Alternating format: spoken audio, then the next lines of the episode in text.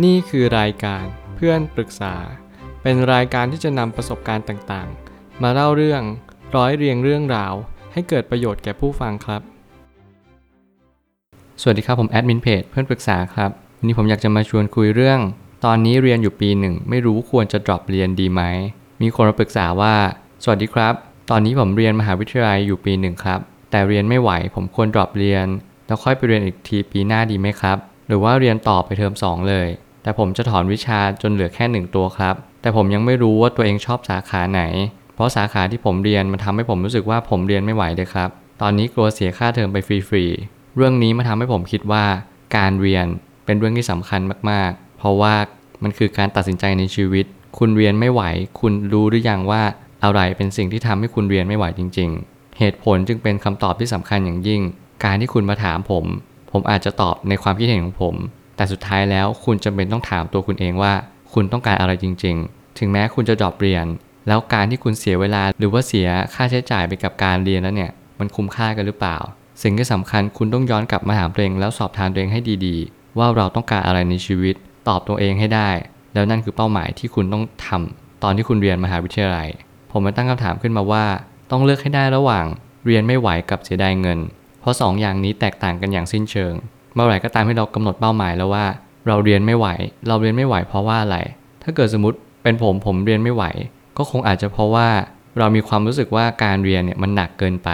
สิ่งที่เราหวังในการเรียนคณะนี้สาขานี้ เพราะว่าเราต้องการความสบาย อย่างเช่นที่ผมเรียนคณะนิเทศ ผมหวังอย่างเดียวเลยคือ อยากให้มันสบายที่สุดเพราะดูคณะอื่นก็ดูวุ่นวายไปหมด คณะบริหารธุรกิจ คณะอื่นๆ ที่มันค่อนข้างจะยากพอสมควร แล้วผมก็คิดว่าคณะนิเทศก็ไม่ใช่ง่าย อย่างที่เราคิดเอาไว้เลย มันก็ยากในแบบของมันนั่นแหละ สิ่งที่ผมทำก็คือดับเครื่องชน หมายความว่าเราลุยให้เต็มที่ เราไม่จำเป็นต้องไปบอกว่าเราเรียนไม่ไหว ให้บอกตัวเองว่าเฮ้ยฉันเลือกมาแล้ว ฉันไม่อยากเสียเงินให้มันมากมายกว่านี้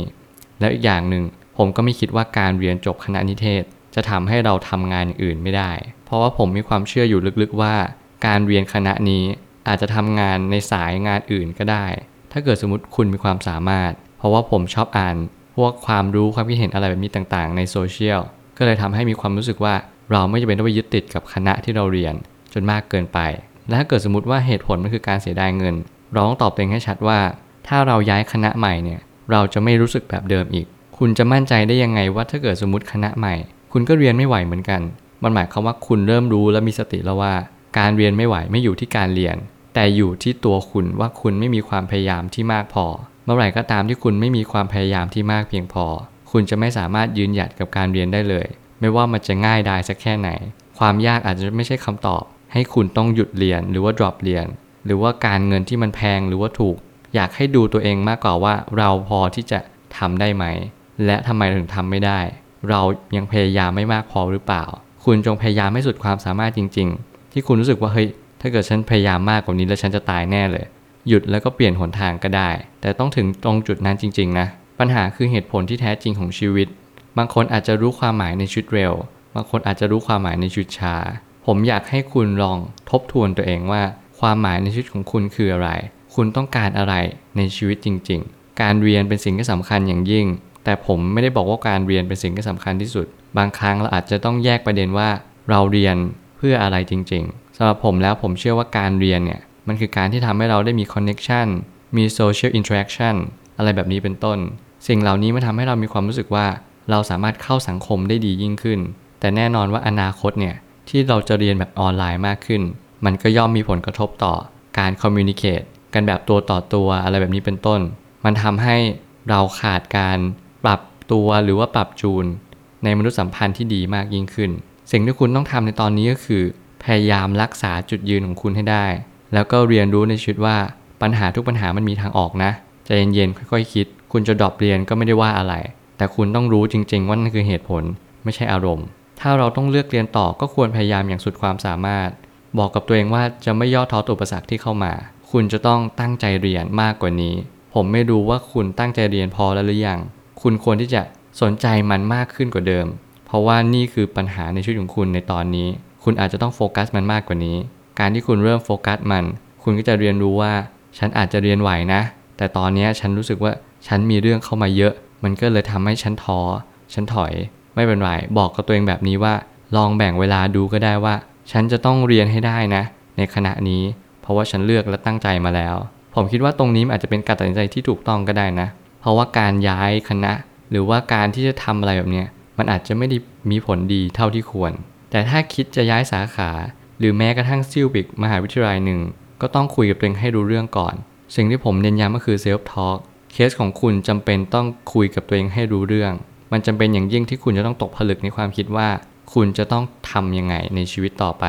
เรียนมหาวิทยาลัยไม่ใช่เรื่องง่าย แต่แน่นอนมันก็ไม่ใช่เรื่องยากจนเกินไป คุณจะต้องปรึกษาคนที่เขาสามารถตอบเรื่องนี้ได้ และสิ่งสำคัญควรปรึกษาตัวเองว่า เราต้องการอะไรจริง ๆ คุณต้องตอบตัวเองให้ได้ก่อนเสมอ สุดท้ายนี้การย้ายหรือไม่ย้ายไม่ใช่คำตอบ แต่ย้ายไปเพราะอะไร ย้ายไปด้วยเหตุผลอะไร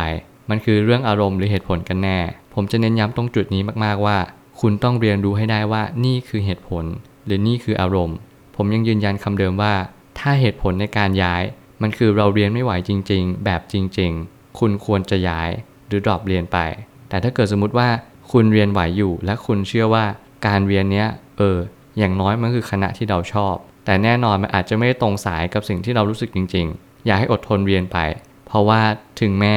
การที่เราจะจบเรียนมา มันอาจจะไม่ได้แปลว่าการที่เราจบเรียนคณะนี้มันจะต้องทำงานในสายนี้เสมอ เราอาจจะทำงานในสายอื่น ที่มันไม่ตรงกับคณะก็ได้ แต่อยากให้เอาเวลาไปทำอย่างอื่น ที่มีประโยชน์มากกว่า การที่เรามองว่าเราเรียนไหวหรือไม่ไหว เพราะนี่เป็นเพียงแค่จุดเริ่มต้นในชีวิตเท่านั้นเอง ผมเชื่อว่าทุกปัญหาย่อมมีทางออกเสมอ ขอบคุณครับ